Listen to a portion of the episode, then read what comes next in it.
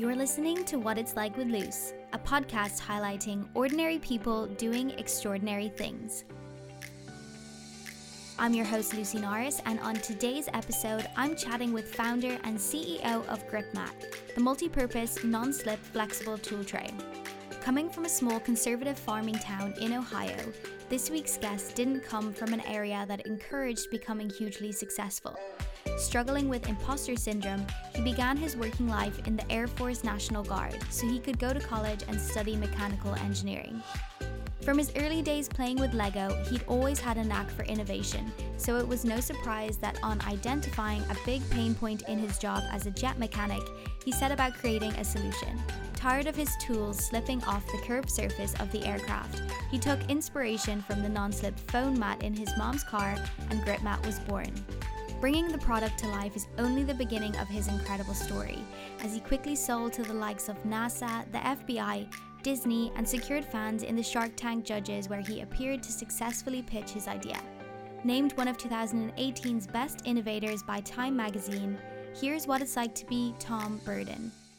Welcome, Tom. Thank you so much for coming on and chatting with me today. I really appreciate you giving up your time.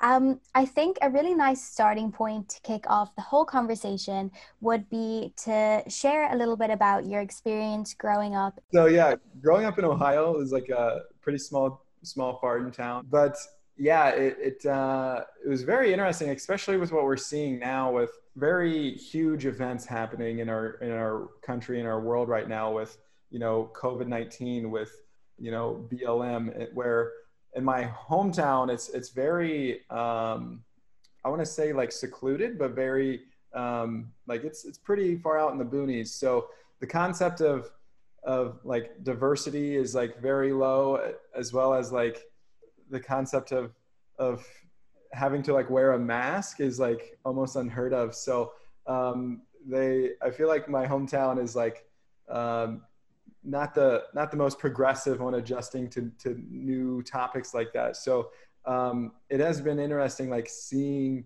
you know, talking to people back in my hometown of like how things are going. Like my dad was really upset about um, having to wear a mask when he goes into Menards, and uh, uh, this is like at the at the peak of the of everyone wearing masks. And and here, like in in Hawaii, like everyone wears masks anywhere you go. So it's like not even a question. Like, like, do I have to wear a mask? It's like you leave, you have a mask on.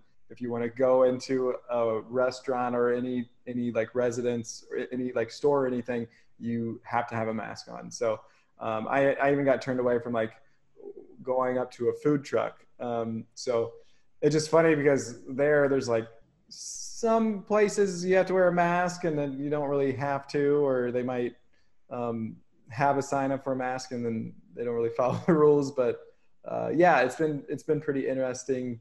Um, you know, when you're raised in in like a small town, you think like that's the world. You know, you and then you start to get out and you're like, oh wow, the world's like much different. So obviously, you know, you've created a product. Um, so do you think that that maybe need or interest in innovation was always there um, from a young age, or is it something that came later on in life? Yeah, so I, I always had um, an interest in making new things. That was really, really came from playing with Legos as a kid. Um, I guess like, you know, becoming an entrepreneur was, was um, kind of taboo. I, I feel like my parents really like put a, like a small seed into the beginning, but then like I, I, I dealt with a, a, hardcore imposter syndrome, which, um, you know, in my being from like a small farm town there's a there's like a deep sense of mediocrity and like the desire to be mediocre and like stay in the middle of the road and don't stick out too high or too low. Um, you know you don't want to be like make too much money but you also don't want to make too little money. Um, and or same with success. Like you don't want to be like too successful and like cause a ruckus. You also like don't want to be someone who's like dragging behind so, um, you know, it's pretty pretty hard for me to like break through that um, small town mindset where, um, you know, like like the core of it was a lot of comparison. You know, like the core of it was looking at other people, seeing what they have, and like, all right, I'm to see what everyone else has. I'm to get like 10% better. I'll be like a little bit better, but like where in reality, I'm not like what, what I encourage is like just being the best person that you can be, um, which requires only comparison to yourself. Um, so yeah, breaking through that was, was uh, quite the journey.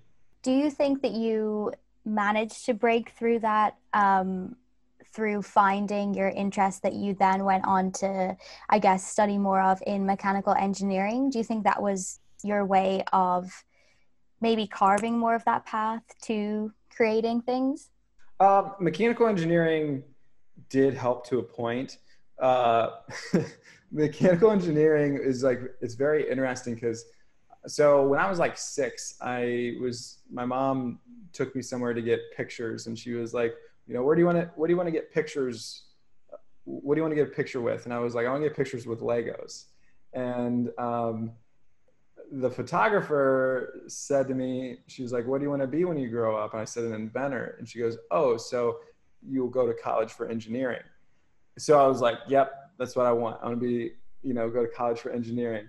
So um, then I became, I went to college for engineering and I remember the so the last class that you have is called senior capstone, where you make something new. Um, so you're supposed to use like all your skills that you have, and you're about to make you you got to come up with something new that's going to solve a problem. And at that point, I realized that engineers are not inventors. I realized engineers are people who are given problems and they do what they can to solve the problem. They're they're actually given problems and they're told how to solve the problem and that's how they solve problems. Where inventors identify problems themselves and find simple solutions to to solve those problems. So i remember when i walked into capstone i actually like missed the first day because i was doing something uh, with gripmat and i had this new idea for like um, for people on the battlefield um, in the military because I was I was in the Air Force at the time, and I remember I remember walking to the class and someone I went to high school with came up to me and he goes, "Hey man, you got a group yet?" And I was like, "No, I missed the first day. Not don't have a group." He goes, "Well, if you if you want, man, you can join my group." I go, "Okay, what what are you what are you making?" And he goes, "Oh, we're making a tennis ball launcher." And I was like, um, "So is this like a like capstone would make something new right yeah yeah totally make something new um, i was like so is there anything like out there that's similar to this he's like um i don't yeah i mean there might be i mean there's like the tennis ball like thing with a wheel like sh- like the tennis ball shooter but like this is a launcher like um okay like so how's this different he's like well you know we're to make it like less complex and we're to make it like cheaper. And I was like, all right, I think I'm just gonna start my own group. like. Like, I'm like, I'm kind of out on that. So that's when I then I, I started seeing more ideas like that, and I was like, really? Like, no one. I was like, I've been waiting for this class to make something new. Like, like thinking about it, this should have been class one, you know, of like, all right, we're gonna make something new. Cause I, I, didn't realize how much training people needed in like identifying a problem and like creating a solution. Cause I was, I'm like, I'm, I can, uh, like, as an inventor, I'm always identifying problems and like creating simple solutions. I'm just, what I needed help with at the time was like connecting those dots of like, okay, here's my simple solution. How do I just make that? You know, here's the grip mat. It's a rubber tray. How do I just like make the rubber tray? I don't know how to prototype it at the time. Um, so yeah, it was pretty pretty interesting of like the concept of innovation within engineers. So. Yeah, no, that is really interesting. And one thing you said there, which you know I think ties into the whole thing, well, as part of your founding story too, you were in the Air Force, which mm-hmm. I find so interesting as uh, coming from a country where we don't. I think I don't know if we have an air force actually. I know we have an army, but we're not really a very strong military base over here in Ireland. So um, I don't really know too much about that and what that experience would have been like. So can you share a little bit about why you went into it and what those years were like for you? Yeah, so here in the United States, um, the military is they have a lot of like a lot of benefits for people who join the military um, so the core reason, I mean, I, growing up, I always like wanted, I felt like called to be a part of the military. Um, the brand of the military is very strong here in the United States.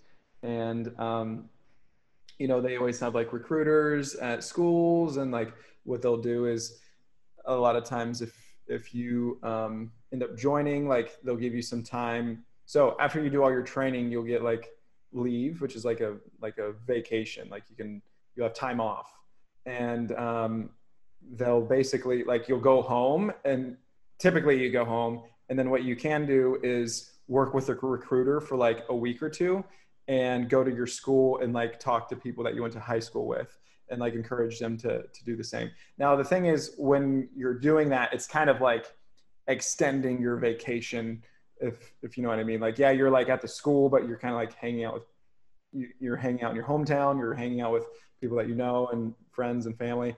So um, yeah, would see a lot of those people in high school, and then the core of it was it was free college was they'd pay 100% tuition. So um, being in the National Guard, which means um, so the National Guard is a branch like under the Air Force. So the Air Force has like active duty, which they work full time, and then and then National Guard and reserves are like part time. So they'll go to the the base like one week in a month. So sign up for part time, you get like 100% tuition paid. You get $20,000 sign on bonus, and then they also pay you for your training and pay you every time you go to the base. So, um, being 18, that was like a really good deal. And, yeah, not uh, bad. yeah, yeah. I did not want to get into any college debt, so I was like, all right, let's do it. So, um, yeah, it was it was quite the experience. I would say like the being in the National Guard was was like a pretty big like culture shock and like got me out of um, you know the the like there's definitely like more diversity. Yeah, the, the military here is uh, is like very popular, very big. Um, United States puts a lot of funding towards towards the military. Um, but yeah, I mean, I, I used it to uh, use the benefits to like really impact the rest of my life. And so your um, product or your brand is Grip Mat. Um, mm-hmm. So I guess how did how did that come about? What's the story behind the idea? And because I think that you founded it in 2013. I don't know if I'm wrong about that. Yeah, yeah, yeah. So yeah, there was a lot of, uh, you know, I was struggling. So my job, so um, to kind of like clarify like perception of military a little bit is I my job was to be an F-16 mechanic. So a lot of people think, oh, you're in the military, you're like you got a gun and you're like in the desert and you're like you know, um, where I I would work on the jets. So um, we would be like, if I were to get deployed anywhere, I'd be at the base, like staying at the base, making sure the jets were always fixed. So I, w- I would work on like the the machine gun on the jet, and um, yeah, I was tired of my tools sliding off the aircraft, and uh, I, you know, it's it's a really big pain point because like the jet is pretty high up. It's on a curved surface. Um, specifically, where I was working was like one of the most curved spots, and um, I you know you cannot lose any tools you cannot lose any like it's the smallest nut or bolt like can't can't lose anything. And um, there's not too many places to set your tools. And i'm like I, I was like you know i really want to solve this problem. And i was coming up with all these different ideas on how to solve the problem where like as an inventor like i didn't realize what i was doing before but but as an inventor what i'll do is i'll like record my voice talking about like a new idea um, sometimes I can't identify the new idea. I'm just identifying the problem. So at this point, I'm just like, you know, I want to solve this problem that's on the jet, and then later I'll like think about what's, you know, how can I like solve this this problem. And um, later, my mom's car, there was a non-slip mat on her dashboard that would like hold her cell phone in place when driving, so like it would like grip, so it wouldn't slide when she's driving. And I was like, well, you know, it'd be nice if we had that on, you know, the jet so we could like set tools on it. Yeah, that's really how it started. What, what I didn't realize was that, you know, this tool organization so what, what I didn't realize is the problem, the specific problem that I was that I was identifying was was keeping keeping your tools accountable during maintenance. So there's a lot of like ways to keep tools accountable like pre and post maintenance, but as a mechanic, you know, if you're working on jets, if you're working on on boats or cars or anything, you know, in a single shift, you could work on one to a dozen different aircraft or cars or whatever. So so the thing is, you know, when you're done and you bring your tools back and you're checking to make sure you have all your tools in there, you know, sometimes or oftentimes something's missing and you're like, I have no idea where that is. I've been working for, you know, eight to 12 hours.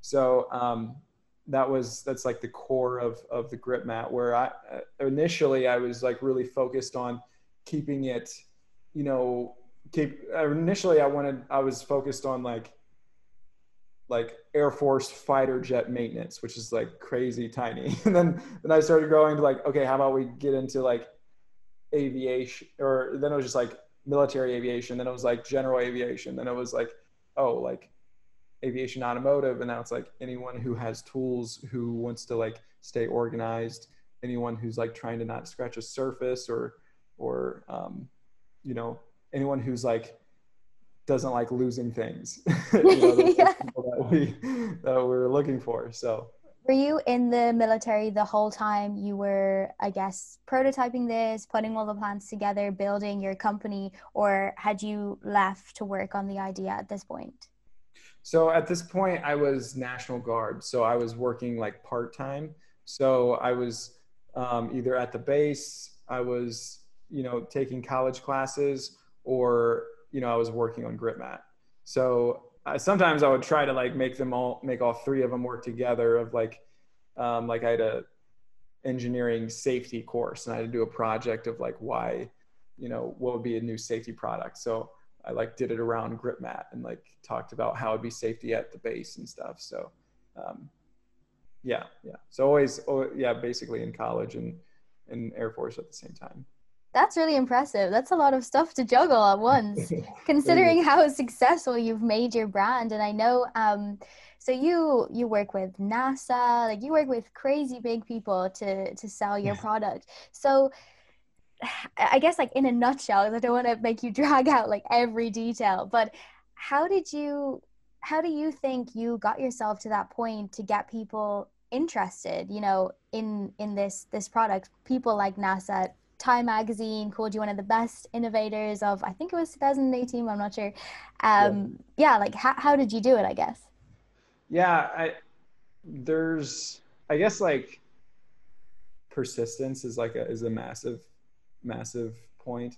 Like when people say persistence, it's, I, I feel like uh, the average person's level of persistence, I, I, I like definitely go, go higher than that um, you know, the, the concept of persistence is, is very key. And, um, you know, also there's a point of like, I feel like a lot of people fall into this like self-worth trap.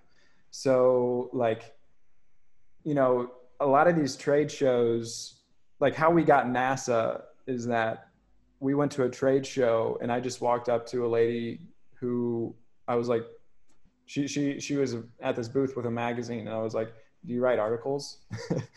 she's like, "Yeah," and I was like, "Would you write an article about me?" I love that. That's ballsy. Like, yeah, yeah. So I mean, the thing is, I'm at a booth. So this I was at NBAA, National Business Aviation Association, which is like this is this is where I think like crazy amount of it's it's like 60% of all the money spent in the aviation industry happens at this show. So this is like a very big show.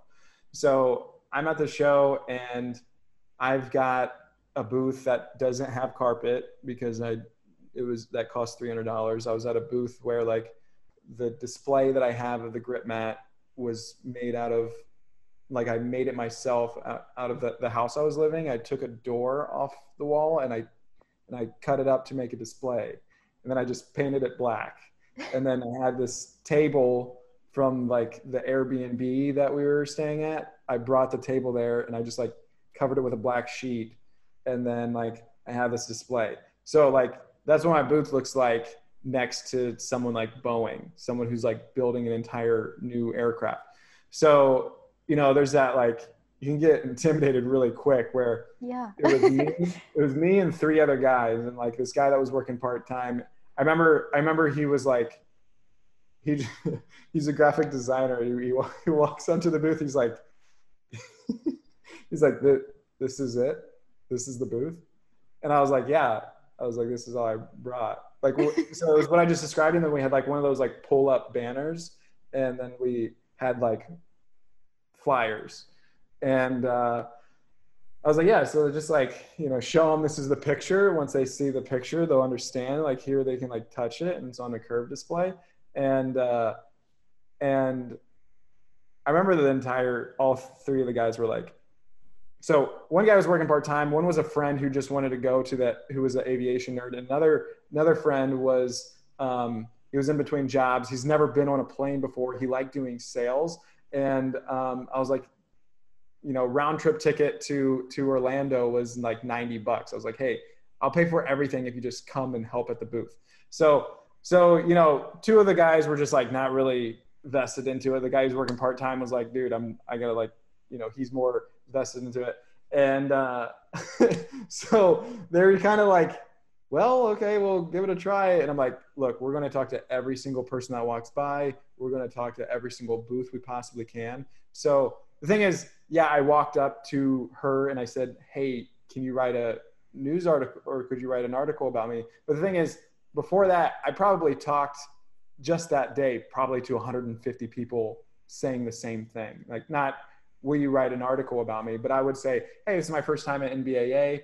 Um, you know, I just here to network and meet other, meet, meet other vendors. And, you know, I just wanted to hear about what you, what you got. And I wanted to, you know, tell you a little bit about GripMat and then you know i would do that with every single booth every single day and um, i'm either that or i'm at the booth like talking to everyone that's walking by so um, yeah we ended up getting she ended up writing an article and then um, that article is what someone from nasa read and then they ordered on our website and they ended up like breaking the website for like because of their order and then they called me and was like she she didn't say nasa she said like national aeronautical space whatever uh, and then i was like i think that's nasa is what i was saying when she's talking and then and then she i was i was like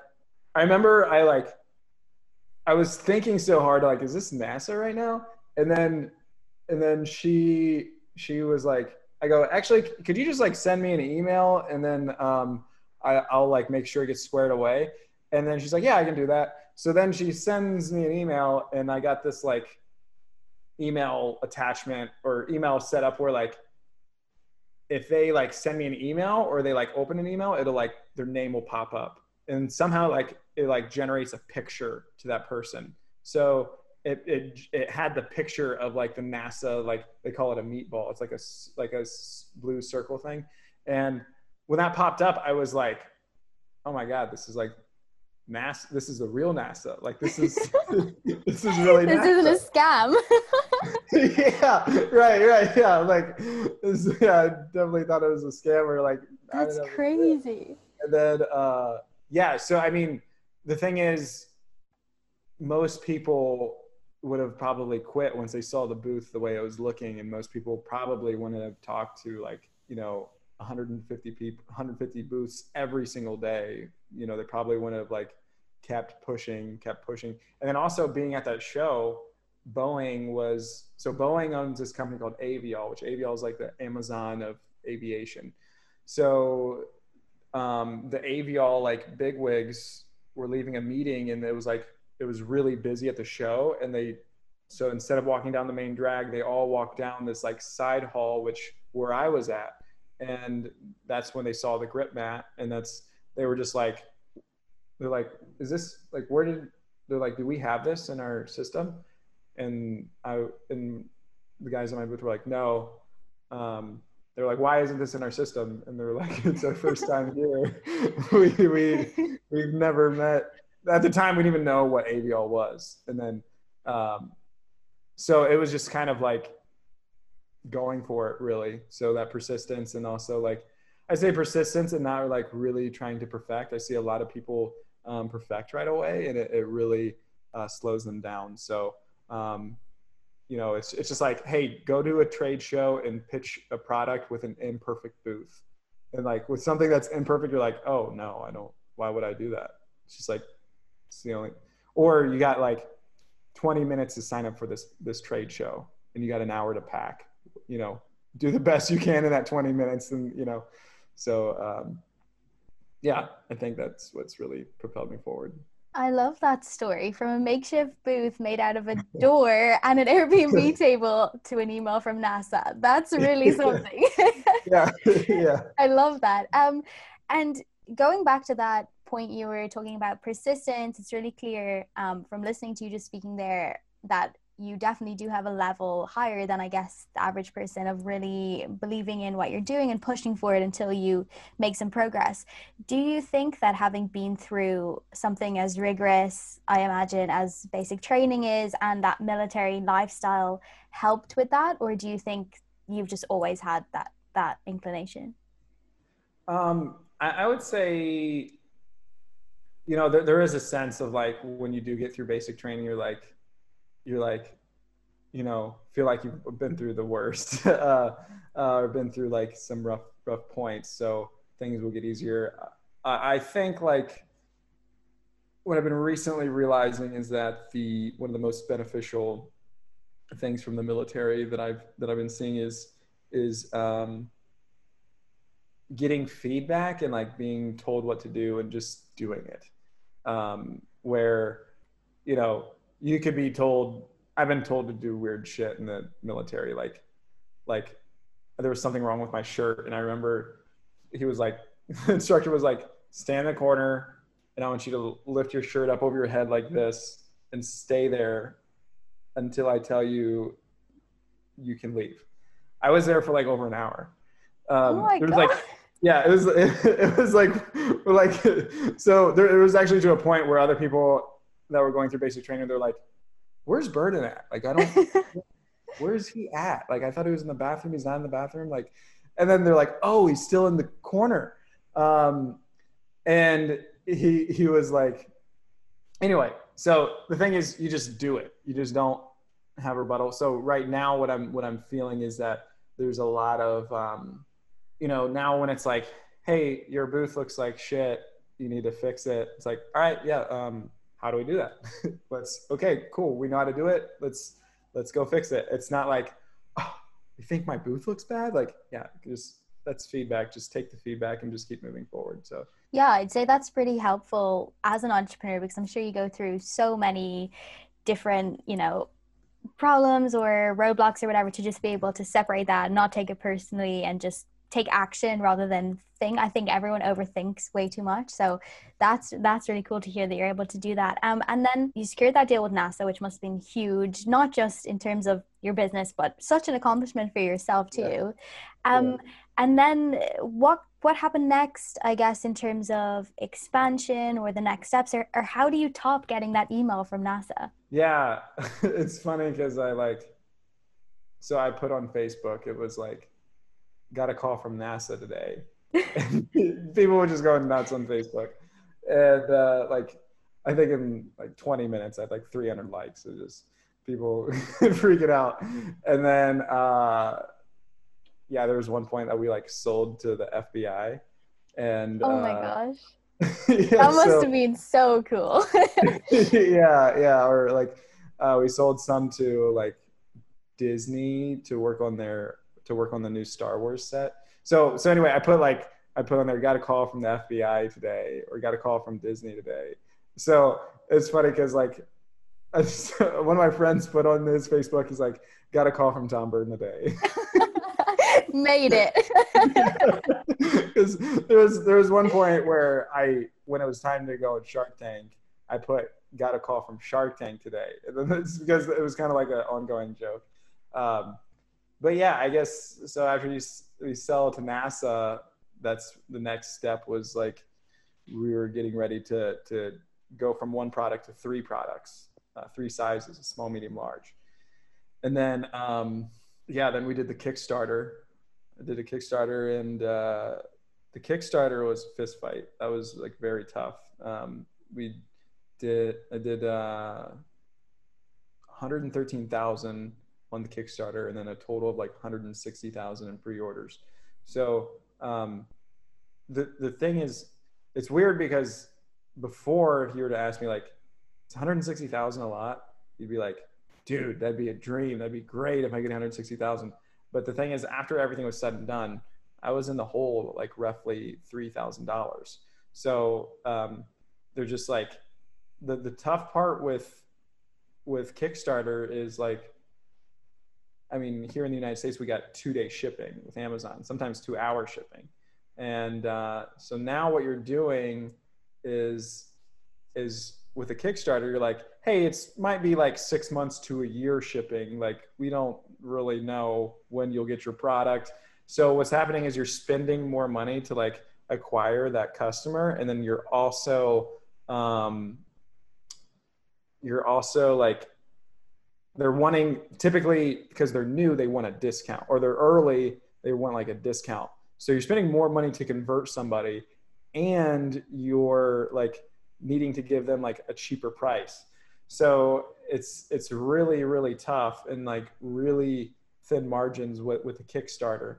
So um yeah it, it a kickstarter is like it's possible, but it's and that was definitely like a big stepping stone for GripMat. But that that's like be prepared for a fist fight. It's not you're not gonna like. I mean, I, I talked to a guy who he put on Kickstarter of like making I think it was like egg salad or something, and raised like sixty grand. I think it was like sixty four thousand dollars. Oh so God. like, you know, it is possible. Like throw something up there and like it just oh my god i just woke up and there's 60 grand on there. But like that is very very very minute. And i honestly think that those days are over where like early days of kickstarter there was a lot of exposure to kickstarter and there was not a lot of um, high quality um, pages on kickstarter. So now now like you look at some of them it looks like a like a professional like TV show.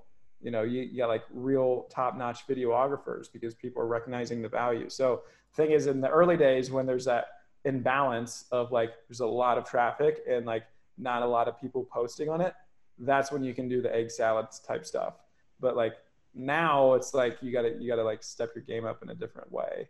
Yeah, that was basically the next step. was the Kickstarter. Yeah, it sounds like it was an interesting um, time period in your company and for yourself as well. Um, and obviously, you did go on Shark Tank, which was huge. Yeah. I watched your your segment. Um, you're very impressive, very good speaker and pitcher. um, so I guess what I'm wondering is why you decided to do that in the first place because you know it's evident you were doing so well people loved your product um, and whilst it is a business show and, and you know you can get money out of it and, and publicity and things like that i can imagine there must be some fear that maybe it won't go so well and you might the producers might make you look bad or something like that and you could potentially damage the work that you've done. So what spiked that decision and did you have fears about it? Yeah yeah i had a lot of fear about it. Uh, honestly like uh, it might have been a few days before when i was going into the hotel i was like checking into the hotel and I was like, I was about to have a meltdown. I remember like there was a line, so I just, I, I just walked into the gym and like looked like I was acting like I was looking around, but I just like found a back room in the gym and I just started crying.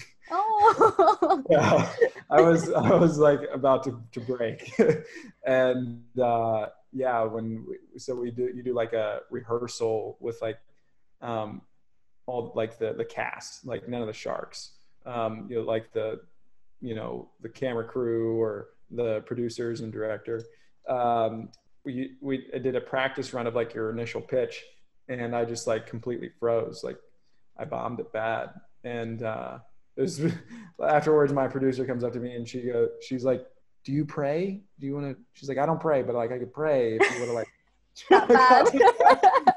yeah. Way to make you feel confident. yeah, I'm like, I'm like, I'm not praying. Like, you gotta stop. yeah, she like didn't know what to say, and then uh, yeah, I mean, there was there was a lot of um, stress around it, but it, it was just kind of like it was kind of funny because there was a guy on our team who like we we did this like SEMA launch pad. It's, SEMA's like a really big auto and automotive trade show, and uh, there was like a practice pitch with that, and I bombed it, and the guy that was on the GripMat team, he goes, "Yeah, that means you're going to do good." He's like, "You usually bomb it before you knock it out of the park." I was like, and I was just like, "Yeah, it's kind of true." so, um, yeah, I mean, I mean, I'm not like planning on bombing things and like, oh, I I showed up really crappy, so that means we're going to do great. It just kind of like it, there's almost like this course correction of like I'm overly confident and then I bomb it. I'm like, okay, now we got to get our shit together and we got to like really practice really, really hard to, to make sure our pitch is right.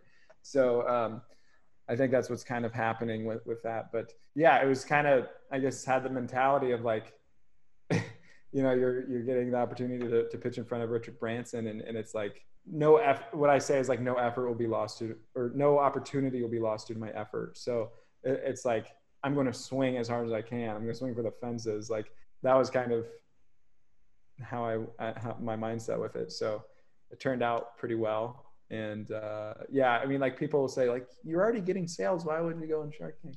Um, there's a lot of like branding with it, you know, that people like branding and just like word of mouth. You know, people love the show. People love to talk about it. Like my hometown is like so crazy about, you know, the Shark Tank episode and uh, you know there's shark shark tank provides a lot of exposure. And the way that i felt is like once i got three sharks i'm like now i gotta hustle harder. I got three people like watching me making sure like uh, you know you know rock knocking it out of the park. So um, i feel like a lot of people don't look at it like that. Um, people would see me working harder and then be like but like well isn't mark cuban helping you? Like i don't just sleep till noon and expect mark to answer the phone. Yeah. You know? It's like that'd be a nice life. yeah, right, right. You think like that's that's like you think Mark Cuban's like, yeah, actually, I'll pay him money and then I'll do everything, and then he can just like go on vacation. That's how that's how it'll work. Um, that's how people think for some reason. And do the sharks actually make themselves available to you afterwards? Say Richard Branson, you know, if you do have a question or you want to ask him something like, can you reach out, or is he kind of no, that was the program and that's the end of the line? The thing is, you typically like, I almost like don't want to ask them a question. Like if I got a question about Amazon, I don't want to ask Mark. I want to ask Mark's Amazon specialist. Um, so it's just like, it, it's honestly like a waste of time to ask them certain questions. So it's just like, I mean, there's certain things with like QVC or like selling to like the female audience, like you got to like I want like specifically Lori's opinion and like focus, you know, but there's sometimes where it's like, I mean, usually I'm asking questions of like, if you know what Klaviyo is, it's a, it's a email marketing system. And I'm like, Mark doesn't sit around all day looking at best ways of like doing Klaviyo, but he has someone on staff who does that. And that's who I want to talk to. Um, so yeah, I mean, there's times uh, like I would say definitely Mark's made himself the most available. He like did a Shark Tank update with us. Um, he like spoke at a at a Air Force event called Spark Tank, where it's like creating new ideas in the Air Force. You know that that gave a lot of like branding and attention within the Air Force of like me and GripMat. So yeah, they they do definitely like the Sharks do make them more of it like themselves available afterwards. But uh, yeah, just I don't know. Some, some like I'm. It's not like a Saturday night. I just call up, you know, Richard Branson, like, hey. Leading on from that, um, what do you think the future holds for you and uh, GripMat as well? Do you have anything in the works for the coming years, or do you think you've done all you can do for that brand and you maybe have another idea in you, or, or what's next?